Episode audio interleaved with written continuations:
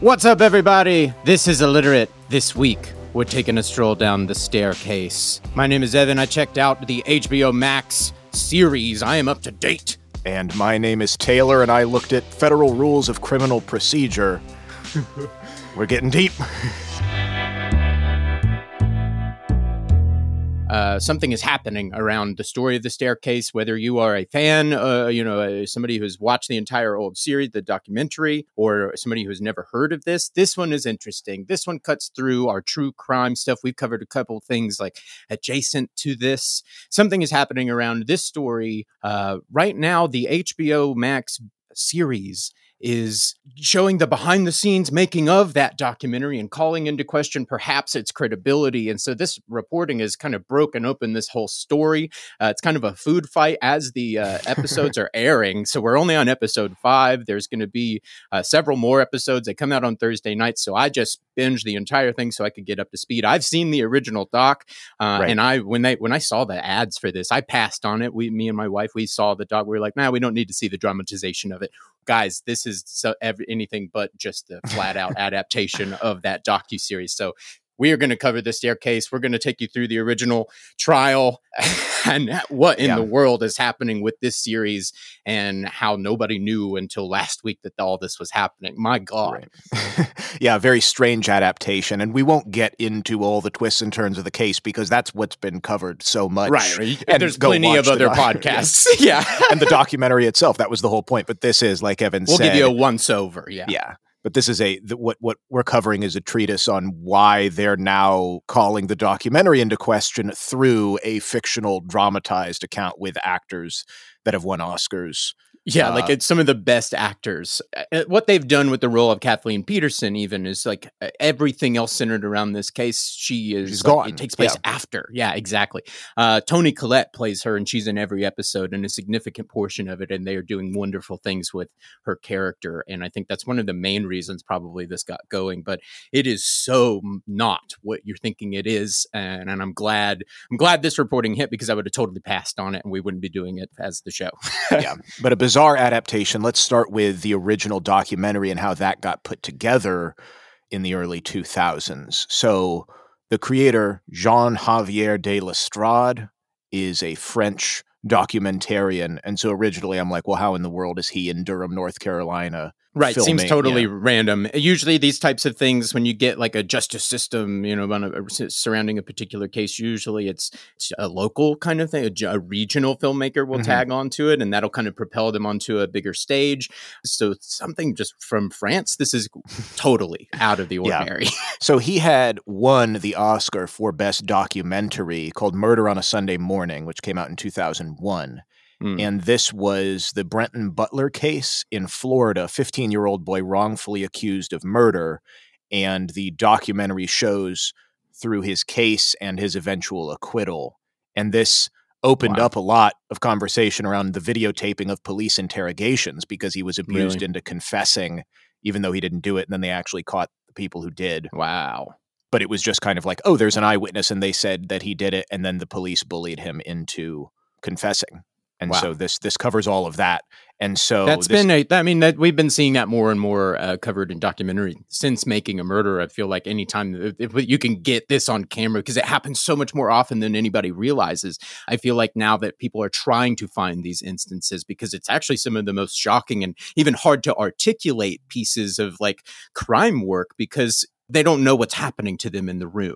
Yeah. Um, so it, over the last like eight years, it's been, been particularly interesting to see this get a lot more scrutiny in terms of what is admissible, what is actually a real confession versus yeah. something that's completely coerced. Yeah, exactly. So that's what his original doc did and won an Oscar for.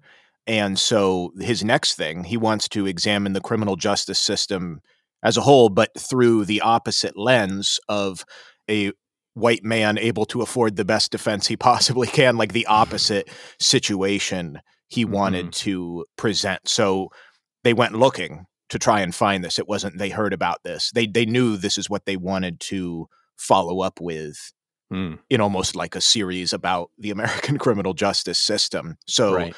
they go through 300 different cases that are pending or about to happen, 5 months of research until this Michael Peterson case comes about there is a specific producer, Alison Luchak. She is on the ground in Durham. She's French, tracking the criminal justice stories, spending hours on the phone with everyone, mm. negotiating, and yeah. then maintaining these relationships for a decade as this thing progressively gets more and more strange and the twists and the cover ups and all of that wow. stuff. She is not in the show. They composite her character as one of the older white male producers, Poncet, who is Got you. over okay, there. Yes, yes. He was not nearly as much involved, and she is. This is sort of one of the situations of we should say this is a fictionalized account because she was like so many of the young female producers that I mentored based on this and the demands as a new mother. She had spent so much time in Durham, North Carolina, that when she returned to France, she ah. said her son didn't even recognize her. She poured so much Man, into this, and then I'm almost feeling not, like, yeah. While I, while as a creative, I understand, you know, you have to consolidate to a degree.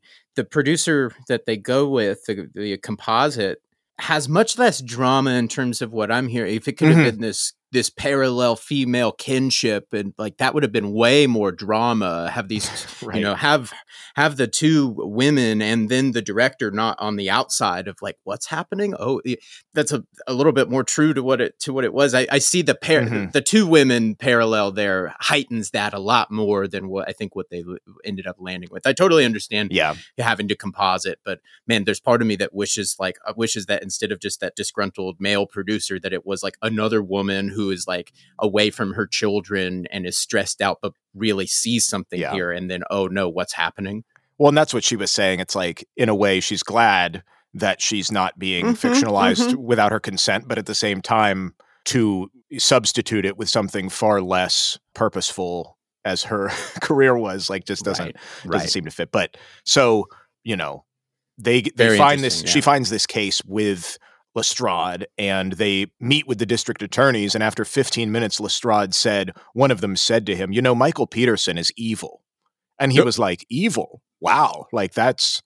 That's crazy. Like, wow. and of course, eventually the case becomes, in his mind, as the documentarian director, oh, this is then definitely more about who he is the values that he represents in the community, not necessarily the physical evidence. Like they've already decided that he's evil and they you know talk to me for 15 minutes. That's that's there's something to this that has to do yeah. more with the people and what he represents than the case and the clues and all of that stuff. Right. so and then another thing that i don't think people realize is that that he was intended to film both sides the prosecution and the defense but after 3 months the prosecution wouldn't let them film anything related to that really yeah, so eh, like in the first episodes of the original documentary, you can see both sides more. But then people are like, "Oh, well, then why did you side with Michael?" And it's hmm, like, because well, because, shut us out because he was the only one that we could wow. film consistently. So I think that that's also part of uh, something that gets a little misconstrued. I did not know that. memories. Yeah. I mean, and and for anybody who doesn't know what we're, we're kind of talking around Michael yeah. Peterson, Michael Peterson is uh, is a, an author, and oh, he's trying to run for city council. He's very these for mayor actually, kind of an, yeah. An, oh gosh, uh, and he's he's affluent. We'll call it that. They live yeah, in this yeah. great house. He has this big family. He loves he just loves wine and culture and blah blah blah. And so eh, he lives in Durham, North Carolina. Now we went to school in North Carolina. Love North Carolina. Been to Durham went to film festivals in Durham, love Durham. But at the same time, I can understand where somebody like Michael Peterson, this affluent, wine loving, just kind of eccentric, you know, Joe, he artist sucking person, a little bit too yeah. art, arti- yeah, exactly. He's sucking a little bit too much attention. Uh, he got maybe the maybe the homosexual vibes are leaking out, and people are suspicious of that. And in Durham, North Carolina, that will definitely get people looking into you a different way, especially 20 years ago. Let's not forget the time that's passed since. Yeah. Um, but uh, this is one of the big factors. Is this is kind of a fish out of water. It's like this guy should have moved to France, like he said he wanted to, or gone to San Francisco because those are where he would have been accepted. Ultimately, this is like I just don't feel like this community really uh, accepted him at all. yeah, and like you had mentioned with attention on him, like uh, that becomes a point of interest in the case is that his career as an author is kind of like, well, if anybody can spin a yarn, it's him you know, it, it already draws into question his reliability. And then, like you said, those lion artists. Yeah. or like you said, it's like it came out that he was bisexual And uh, then Right. that was also like, oh, why is he keeping it a secret? And it's like, well, look at the Is it time your and business? place. I don't. You Yeah. know, exa- and Yeah. again, twenty years ago, but it's Yeah. it's so it's so hard for twenty years ago. Durham typical like even the prosecution is so so hard on trying to paint it like how could his wife have known about this and been okay? Yeah, some yeah, of my favorite stuff because that really is what the vibe is like but what we know now is that like people are really complex. Marriages are incredibly intimate and complex like the, this, you're not even beginning to scratch this the surface of just humanism just being human Yeah. so um they're trying to paint it with all that stuff and i just don't know if this stuff really sticks in terms of like murderer right.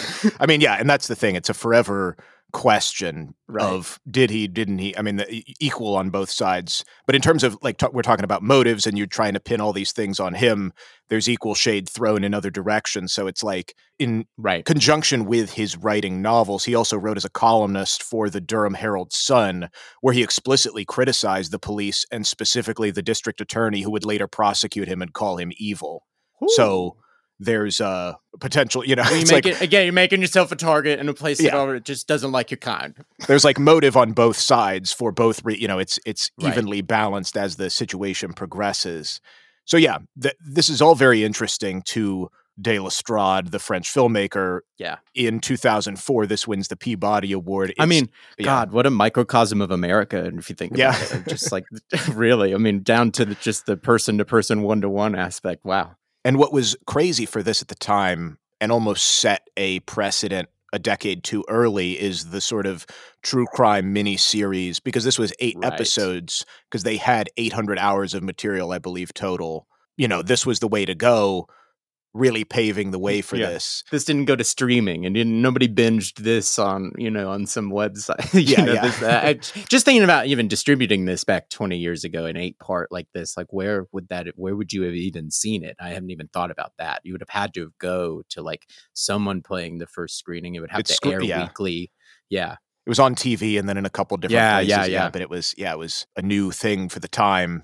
And uh, just for those that don't know, I mean, he was sentenced to life in prison. He was found guilty, which was so shocking. They released all this after because they have interviews of him when he's in prison. You know, like it's, they had to wait. Mhm. It wasn't like we're doing this live and releasing the episodes weekly and people are tuning in. It's not no, no, like no, no. the OJ trial where it was happening. But with all of that, it got rev- you know rave reviews for its careful construction because that's the whole point. It, it it does leave you uncertain. He's an odd guy. The situation could also have been odd. He could have been the luckiest guilty man or the unluckiest innocent man, you know, and people just don't know how that works out. Um, and Michael Peterson just in the middle, just well, you know, that's the way the cookie crumbles. He just he just like talks away anything. Well, so I speaking to sorry, I, we're making light of it, but like there was actually a mockumentary series that came out in 2017 called Trial and Error on NBC, and it follows this hotshot New York lawyer who moves to this small town in South Carolina, No, and the first season parodies this whole thing, and it's like he's trying to help this guy who just keeps doing things to make him look more and more guilty. Um, it I, got- I've got to go watch that. it got good reviews. Yeah, the second season follows a, a well-to-do woman. It's like different cases each season. It only lasted two seasons though, but uh, maybe Hmm. it's on Peacock. I don't know where it is, but Wow. like it's it got to the place, yeah, where this was being parodied for all of the the twists and turns. The the first one being that this returned to being filmed in 2012 with two more episodes because after almost eight years of being in prison, there was a retrial because an expert witness had lied under oath from the first part. It's like the man had served eight years in prison for murder, God. And then two more episodes come out about it, and then three new episodes were made for Netflix in 2018 when it finally went to the final trial, and he had the Alford plea, which is Right. like He's accepting guilt, and the eh, yeah, and the state is like accepting that perhaps that it wasn't intentional, but like you're guilty, but we'll let you go.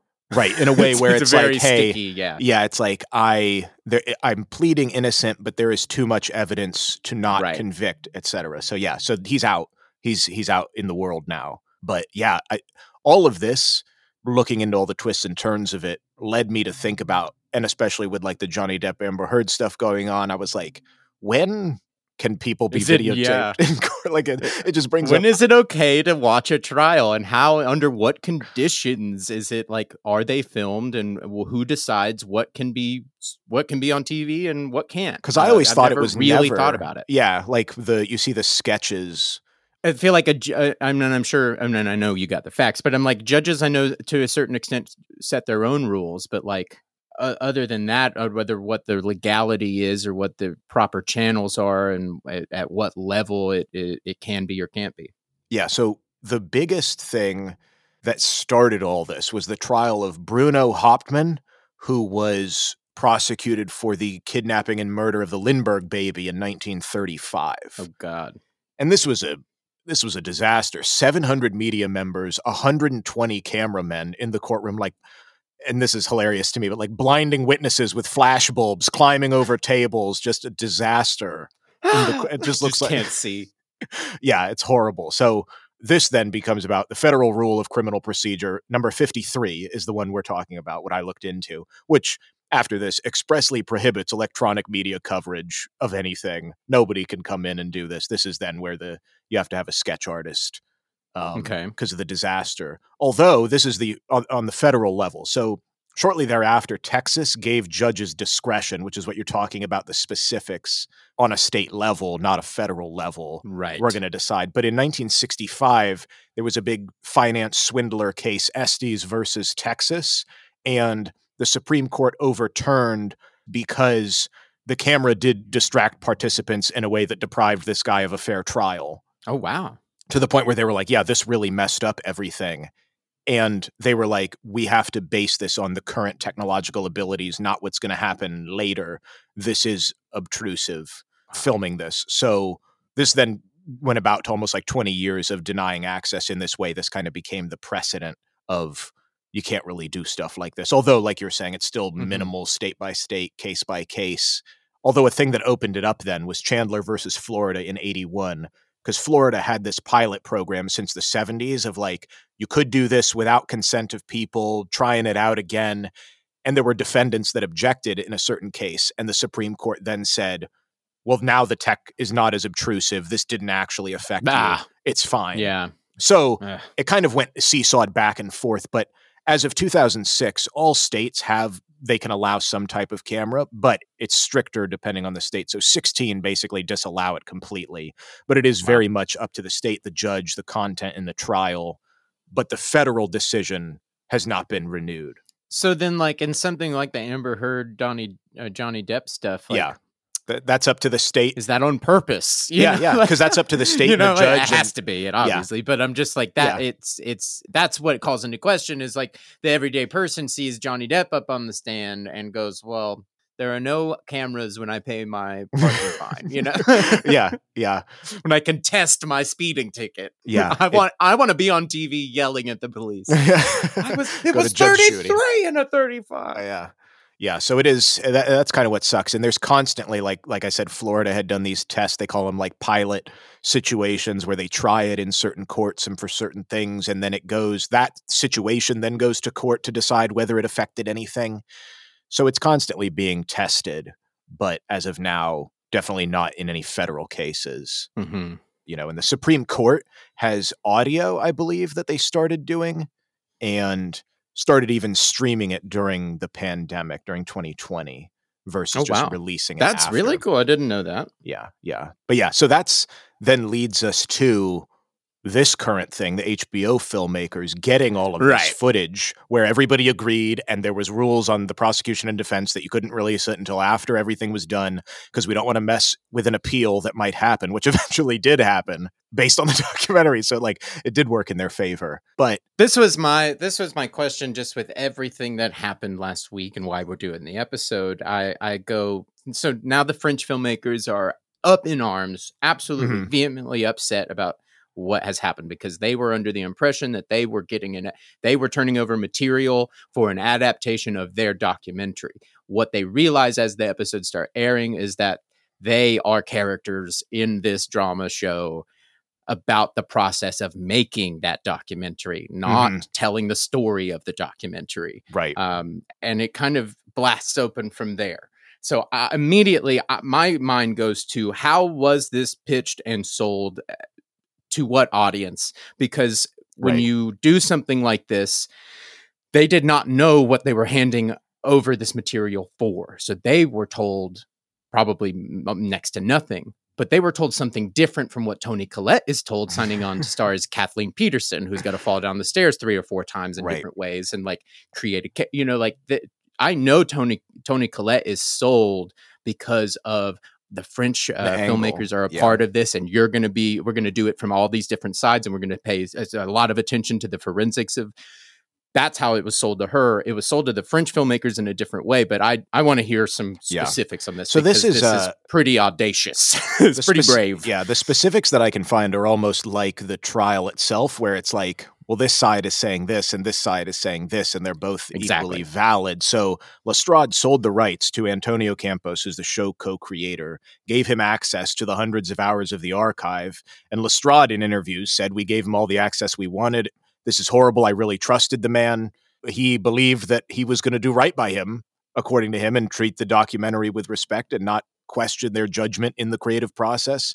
There was a clause in his contract that Lestrade would be a co-executive producer and could be involved in the writing, but he uh, didn't see that oversight as necessary because he trusted Antonio. That's so what I read. Is exactly he didn't exactly exactly. And so Antonio, well, how does he get all of this license if this is such a closed, you know, loop of this is all this stuff that we worked on for so long? He had begun work on adapting this 13 years ago, was super invested in Oh Peterson's wow! thing. He attended the second trial, like he's there in the Wow. background of the documentary. Are you kidding me? Oh my god! Yeah, yeah. Oh my god! I did not know this. So he's in so deep, and that's why they gave him the license, presumably, to do what he wanted with the documentary footage. Yeah. Uh, yeah, and I, I, you know, I tried to look. I was looking at like the Charlotte Observer and like local North Carolina stuff, and they Mhm. said that HBO resp- stopped responding to interview requests with him specifically and the creative team. But I did see some quotes. You know, they're like, and and it's hard because there's a balance too. They said, "Oh, well, we have to take creative liberties because if we didn't, we couldn't create a drama." You know, like there Right. are. We've talked about tons and tons those sorts of.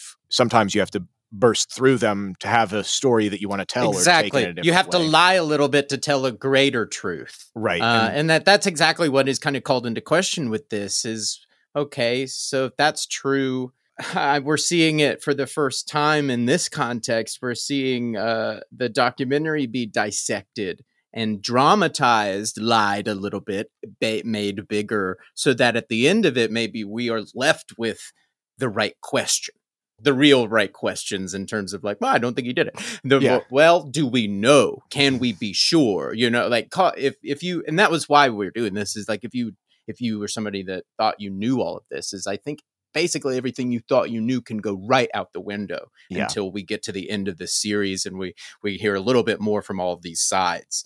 Um, Definitely. Well, one of the things that then really blew everything open is Sophie Brunet. I believe that's how you pronounce her last name. But she is the editor.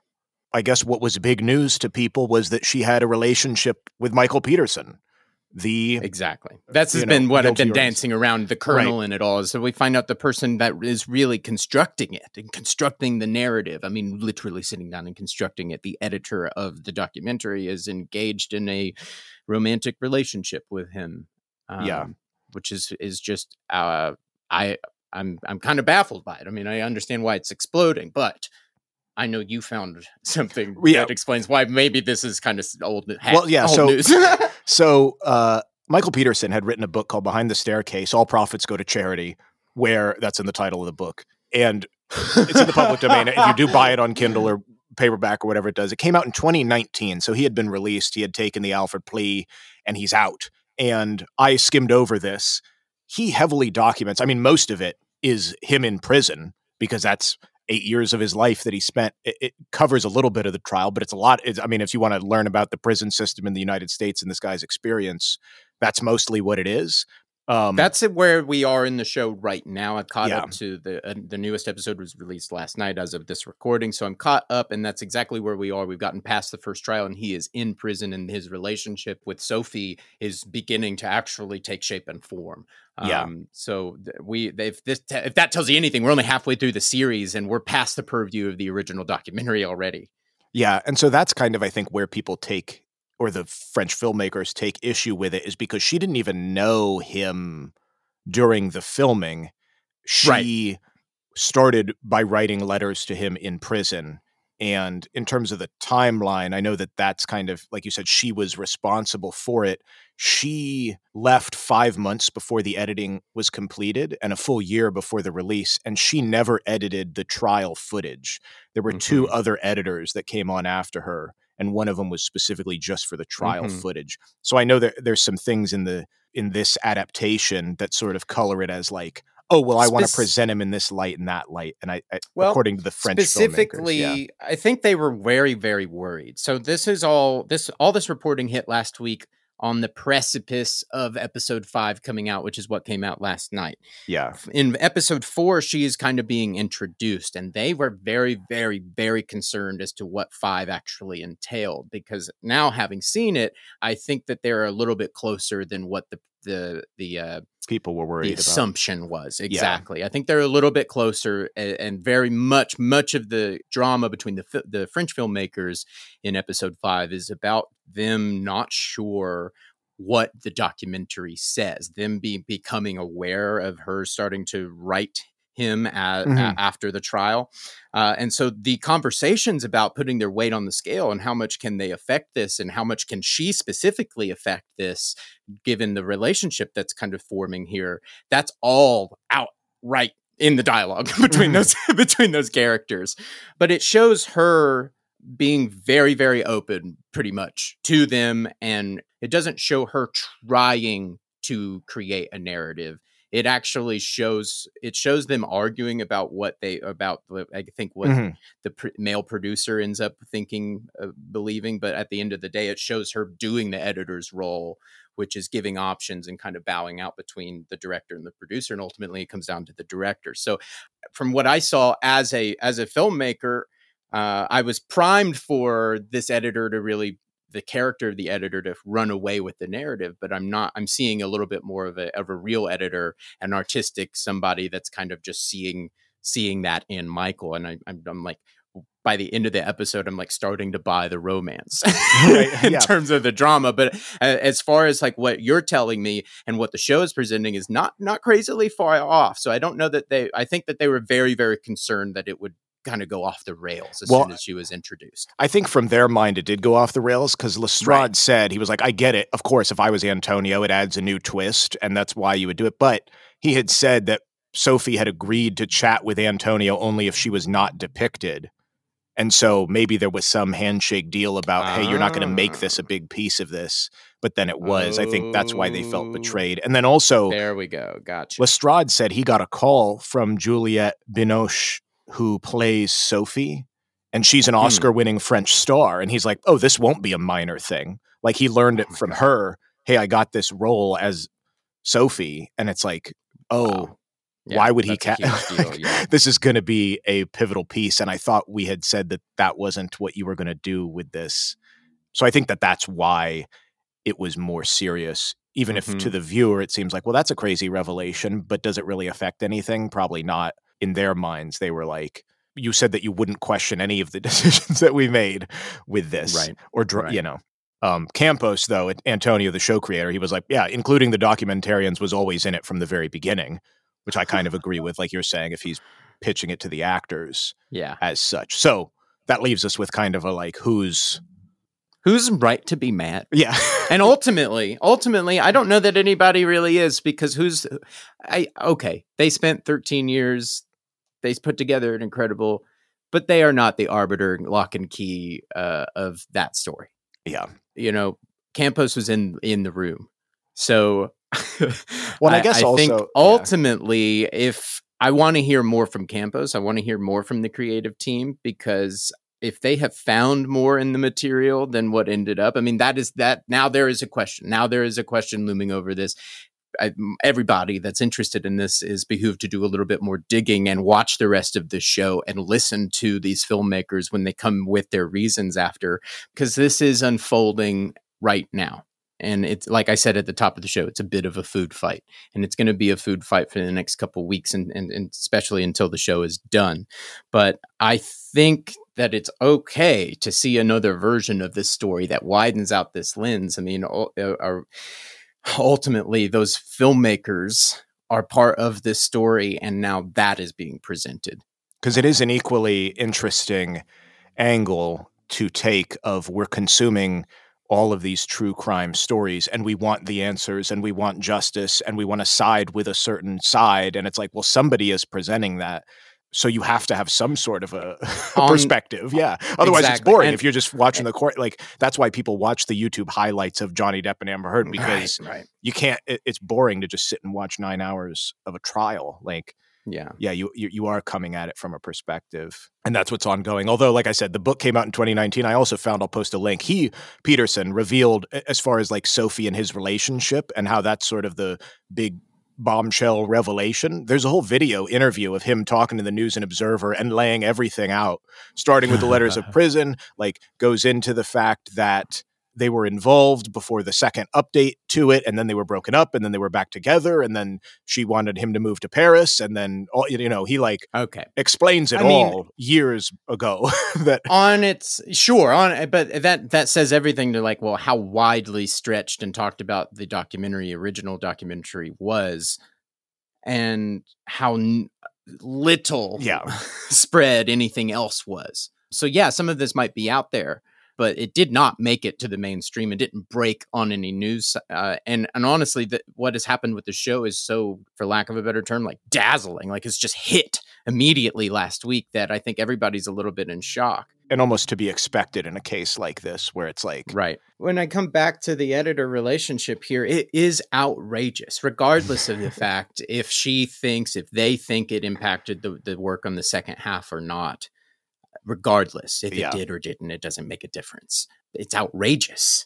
That they were writing letters and, I, and exchanging books and then going to move to Paris together. Yeah. and that's besides the fact you can say she did the most incredible job and it didn't affect her work and she you know she did the the story service it's still outrageous and that's why the show is is here doing that work because it is a worthwhile question. This isn't just some sort of like uh to do about nothing. I'm like, yeah. And this is coming from somebody who's like watching it actually having a little bit easier of judgment on it going like, okay, I can understand it. the the people types. She's from France what did we just say about Michael Peterson? He needs to go to France. Like I understand, I get like they met, I get it. Like the, they're doing the work. The drama is doing the work of trying to at least tell me how like why they would be drawn to each other. But ultimately, the drama now will be drawn out of like you have got to step away from the project, yeah. Uh, regardless of if you think you could do the job. And that's so shocking that I that, that, that now this is now we're in the middle of it all again. It's unfolding for what the third or fourth time again, again. Yeah, and I guess yeah, uh, to our listeners does it rub you the wrong way that maybe they got sort of duped the documentarians to now make this thing this way because right. they did say, "Oh, thanks for you know giving us all this footage. Now we're just going to have this story that is fictionalized in composites and present it as you presented your documentary." Right. Uh, th- is there some moral code between artists and and using their work in that way? Uh, or do you think that the French documentarians are lying? you think goes you around think they're trying to hide? You know, like who knows?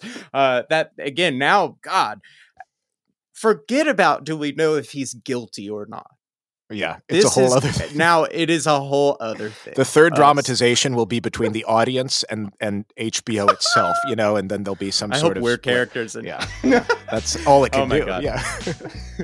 all right, everybody, this has been a blast. I really appreciate it, Taylor. Thank you so much. Yeah, thank you, um, guys.